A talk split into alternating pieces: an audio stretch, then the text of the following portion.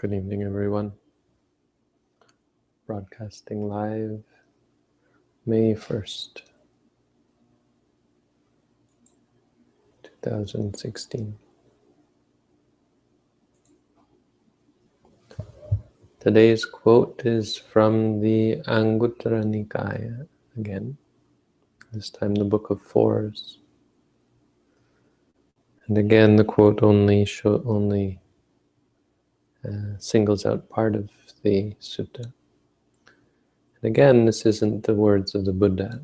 This is the words of Ananda.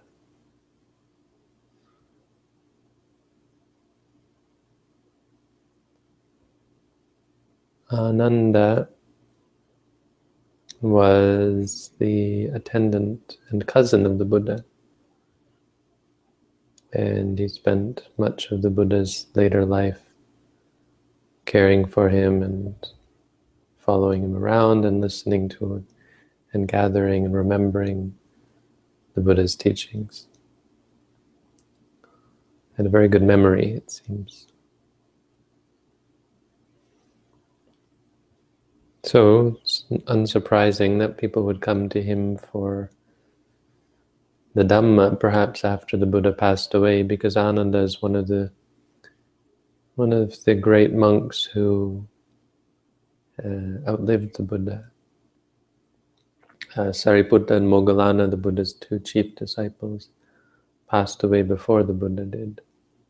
But Ananda lived on. Ananda was lived to 120, so the legend goes. And uh, before he died, he, uh, he, he, he knew that, uh, what was it? Both sides of his family were going to fight out, fight over his relics. So if he died if, when he was sick and dying, he went to stay with his family, but both families wanted to stay with him to stay with them.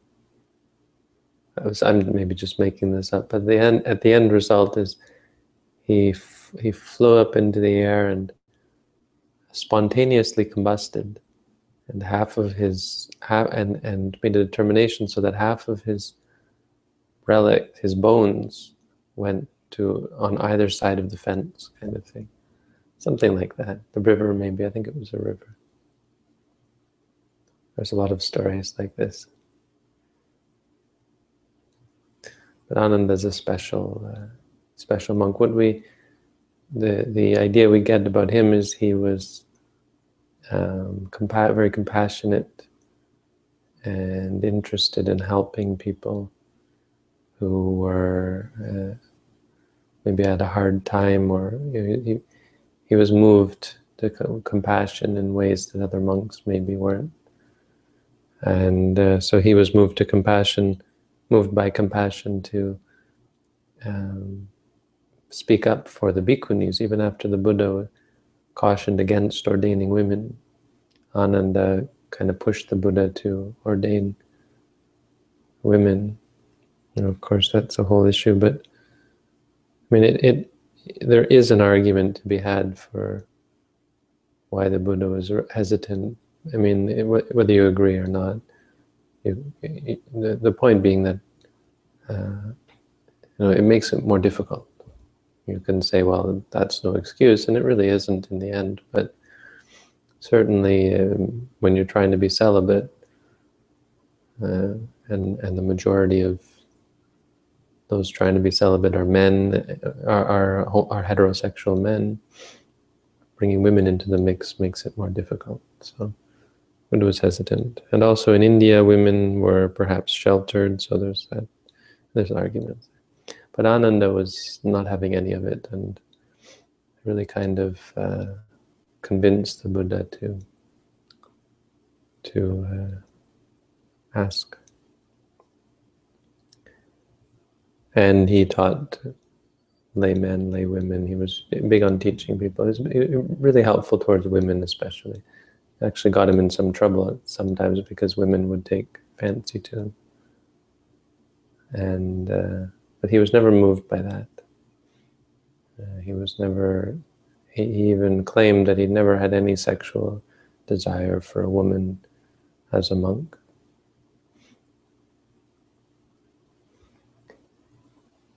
Anyway, all this is beside the point. There are these four, so they came to Ananda and Ananda just taught them these four, um, what are called the Parisuddhi Padhani Angani. Parisuddhi means purity. Padhaniya. Padhaniya means something you should strive for. Angani, Anga is, a, is a just members or things. So are these four things regarding which you should strive for the purity of, for the purification of. So four things you should try to purify, should strive to purify. Katamani Chatari, what are these four? Number one, Sila Parisuddhi Padhanyangam. The striving for the purification of virtue. And that's where the quote comes from. Number two, Chitta Parisuddhi Padhanyangam. Striving for the purification of, of mind. Number three, Ditti Parisuddhi Padhanyangam. Striving for the purification of view. And number four, Vimutti Parisuddhi Padhanyangam. Striving for the purification of release, freedom. So these four we should strive to purify, strive to complete. So the, what the quote, the one first one that the quote talks about is purification of morale, of virtue. See that. And we, uh, this is, we talked a little bit about this last night. The, the, the precepts and rules and keeping rules and in general rules if you have the right rules, they tend to be a good guide for your behavior. And so we purify them. We look and see which rules we're breaking, which rules we tend to break, and then we work to um, stop breaking those rules. what, what is impure in regards to, or are unfulfilled in regards to our aparipurangva sami. I will fulfill those virtues or those rules, specifically dealing with rules. Uh, sikapada, sikapada, that are not fulfilled. I will strive to fulfill them. So some people keep the five precepts and then they don't keep the eight precepts and then they strive to keep the eight precepts. Some people keep the eight precepts and then they strive to keep the 10 precepts, and then some people keep the 10 precepts, and then they strive to become a monk and keep many more precepts. And then you have the precepts, and then you break them, and then you strive not to break them. And you work to purify them. And then there's this curious statement those that are fulfilled, tatta tatta panyaya anuge anugahe sami I will I will uh, support with wisdom. Support those that are are fulfilled with wisdom. Ta ta ta ta here or there or or again and again or uh, where appropriate. So the commentary doesn't give much explanation of what this means, but I guess it means um, because it's easy to keep the letter of the rule, right? And so you can say, "Oh, I'm I'm keeping all these rules fine." Like you can keep the five precepts and still be you could still be a bad person keeping the five precepts. So It's about filling in the gaps. And it's about fulfilling the purpose of the precepts with wisdom. So you might not kill, but you can still be very angry and you can still want to hurt or, or even kill. And you, you might not steal, but you still covet that of others and are jealous and so on. Uh, you don't cheat, but you still feel desire and you, you, uh, you don't have the understanding of hurting others, of, of what it means to hurt others and what is the result of hurting others. So you use wisdom to augment that. Because keeping the precepts, there's a sort of, there's a, this idea that even if it's hard, if it's painful, keeping the precepts is a good thing. And people might question that. They think, well, if it's, if whatever you're doing is, is causing you suffering, why would you do it? But then we can ask the question, well, suppose there's an alcoholic or a drug addict, and if they stop taking drugs and they go through withdrawal, would you say that's a reason to go back to taking drugs? Of course not. And that's really all this is. It's a kind of a withdrawal. When you keep precepts, when you keep these rules that, say, the eight precepts or so on, it's quite unpleasant for the first time. This is because you're going through withdrawal. Doesn't mean that it's wrong. In fact, it's a good sign. It's a sign that you're actually dealing with the problem instead of placating it with your addiction. So that's the first one, Sila Parisuddhi Padhanyanga. Second one is uh, the thing that should be, ought to be purified.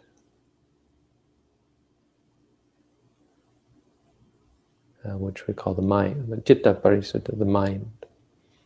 Or not the mind, mind.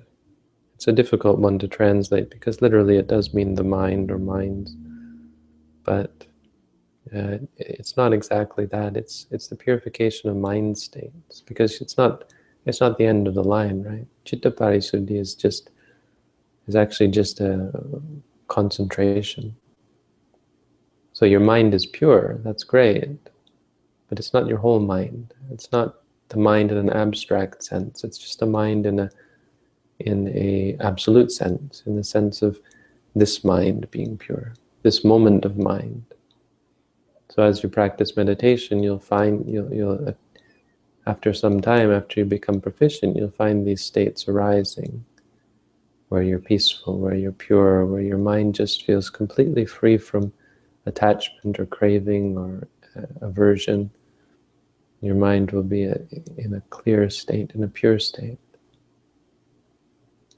And we talk about the four jhanas, and they're just explanations about these sorts of states of mind where you, you don't have any liking or disliking or drowsiness or distraction or doubt. No pleasant, no like, no uh, judgment, no reaction, just purity of mind. And that's quite useful because it allows you to see clearly. If you then focus that on reality, You'll be able to see things in ways that you weren't able to see things when you were judging them, when you were reacting to them. So that's really what the meditation is all about.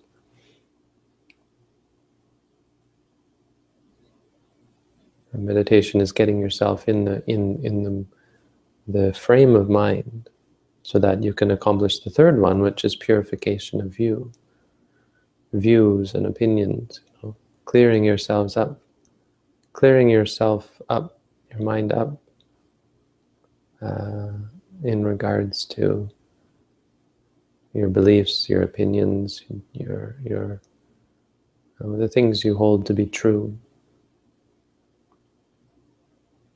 And this is the this is really the heart of the matter because it's not about calming yourself down. It's about uh, rightening yourself, you know, purifying the source.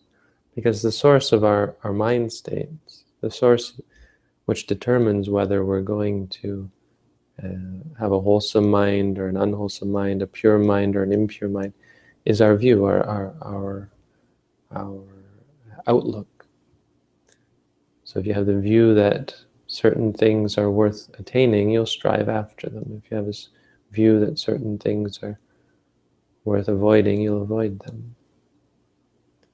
If you have the view that it's right to good to be angry and greedy and deluded, then you'll you'll do things that give rise to those those states, and you'll give rise to those things. If you have views that are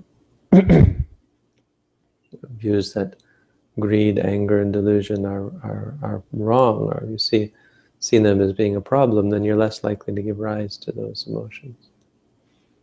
So it's about purifying your view. And in fact, it's not about attaining any one view or any outlook. It's not about acquiring an outlook. It's about um, acquiring an understanding of things as they are. So it's not really a view in the end, except in the literal sense that you you're able to view things as they are. Your view is in line with reality. That's really all we're aiming for. We're not aiming to claim anything. The only claim we make is that if you look, uh, you'll see things as they are. And once you see things as they are, you will agree with us that they are this way. You know, that we can all come to an agreement on the way things are. A big part of this, as I've mentioned before, is uh, a paradigm shift. And that's what I tried to explain in the second volume on how to meditate. And I think the first chapter, one of the first chapters, um, is that we tend to look at reality in terms of the world around us. Obviously, I mean, who doesn't, right? If you ask what is real, well, this room, you know, we're sitting in this room, but in fact, that's really just a projection all of that is still dependent upon something more basic. And, and that's where we shift our focus. So instead of looking at the world in terms of the room around us, we look at it in terms of our perception of what then becomes the room around us. And so experience. We base reality on experience. And that's the, the beginning of right view. Uh, because without that, there's no there's no way we can be sure that we're all going to come to the same conclusion um, because this is the room here is abstract. Some people think it's nice, some people don't like it. Uh, our perception of the room can be quite different. Some people looking at it from one direction, some people from another. Know, this is what leads to so to uh, in the world it leads to so much conflict and confusion and, and misunderstanding and so on. But you can't have that when you look at experience. Experience is, is more basic and it doesn't change based on your perception of it. It is what it is. You might want it to be otherwise, but it, it, it is uh, it is what is real. So that's what comes and goes and changes.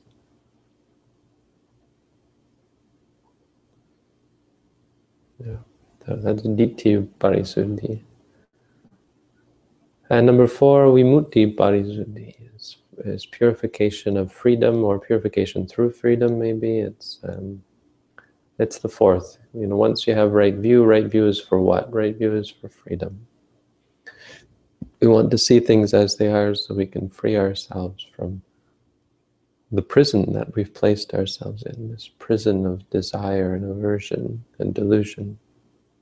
We trap ourselves, we uh, bind ourselves to certain the way we think things should be and the way we think things shouldn't be by uh, the things we think I am and the things I am not, the things I want to be, the things I don't want to be, that kind of thing.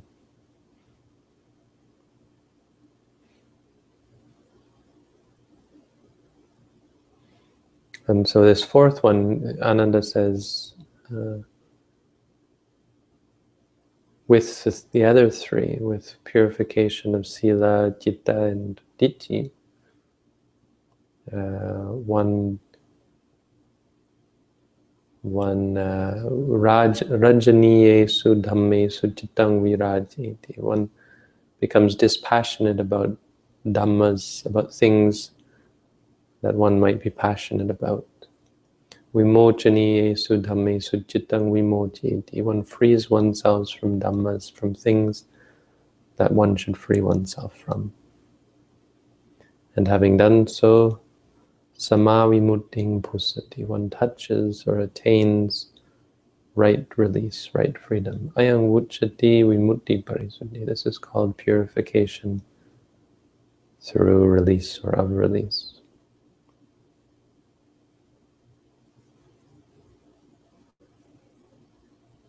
So these are the four parisuddhi padanyangani uh, that were taught by that Blessed One who is knows and sees and is an enlightened self, self-enlightened Buddha. They were taught for the purification of beings, for the overcoming of sorrow, lamentation, and despair, for the for the eradication, for the overcoming of uh,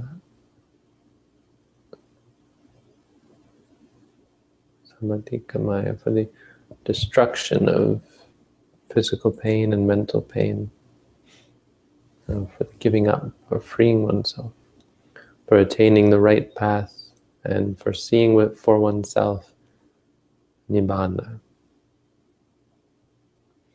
That's a standard. That's actually what the Buddha taught. The Buddha. It's a quote from the Buddha from the Satipatthana Sutta.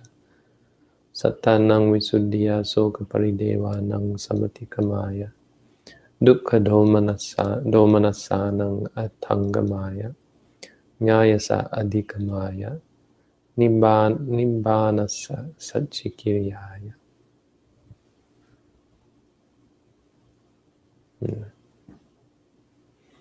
So, four good things. Another way of looking at the path there's a lot of these where the Buddha would, um, is taking this from the Buddha's teaching. This is four things that the that really um, condense the path, because you, ha- you know when you're teaching, you have to remind people you know, the the roadmap, the direction, where are we going, and this is a complete roadmap. You start with sila, and then with morality, you you train yourself in right behavior and right speech to keep yourself ethical, moral, virtuous. And then you begin to focus the mind. And so you practice meditation. And as you do that, you start to see things clearly. You start to see, well, the Four Noble Truths in the end. You see Nama, Rupa, you see three characteristics, you see the Four Noble Truths. And then finally, Vimutti, you become free. Quite simple. And it's good to have these guides because it keeps us, reminds us of the very straight and straightforward nature of the Buddhist teaching, not getting caught up in details or getting off track. Because it's so easy for us to get let our minds to allow us to wander and get lost and on the wrong path, the path that leads to stress and suffering. It's good for us to remember these things. Okay, so that's the Dhamma for this evening.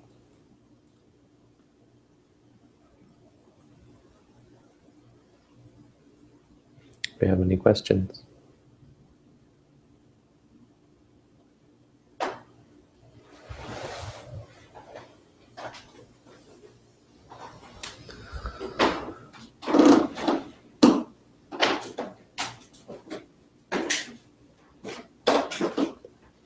Guy who couldn't quit talking even when another guy was shooting dung into his mouth.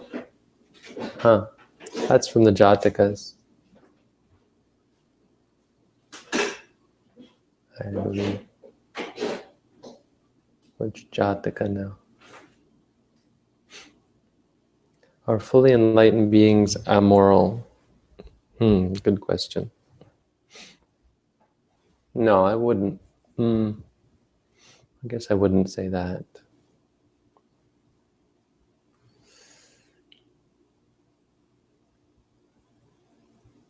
I mean, I it de- really depends how you look at it, and it's just words, right? Um, so some people might want to say that,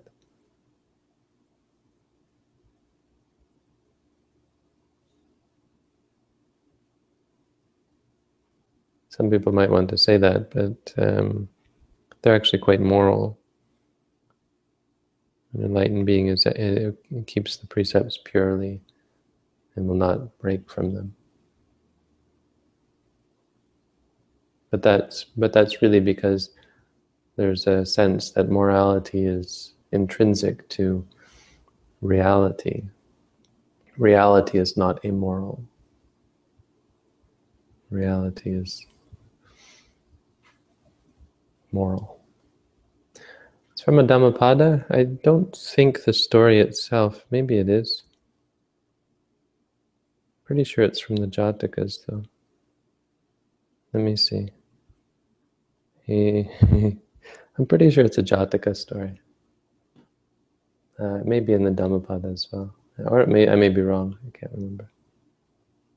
But uh, I know the story.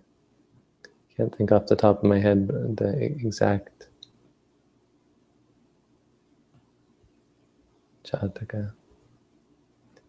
Well, the Jatakas are on uh, are on the internet. Just read them. Read them and tell us which one it is. There's only 547 of them. 50, 547.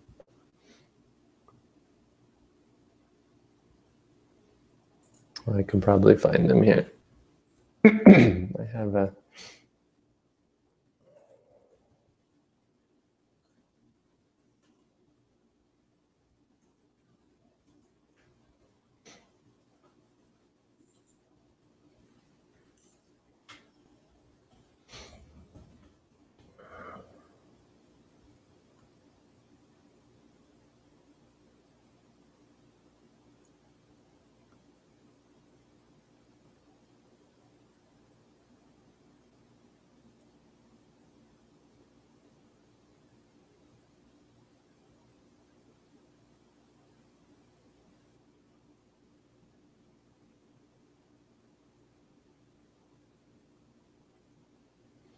Here. Someone dropped a ball of dung. Hmm.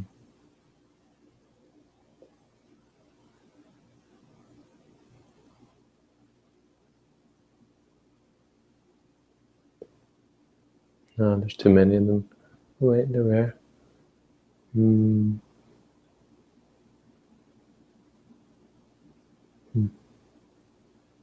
Maybe it is in the Dhammapada. Anyway, if anybody finds it, you want, please pass it along.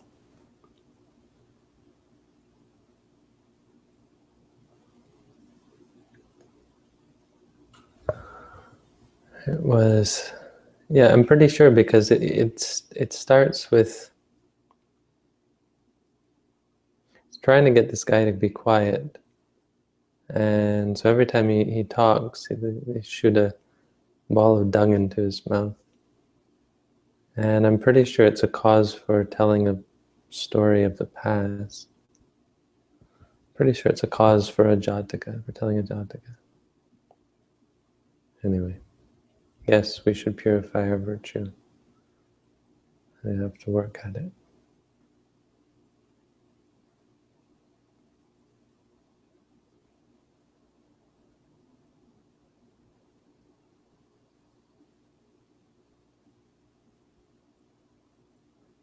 Anyway, any other questions?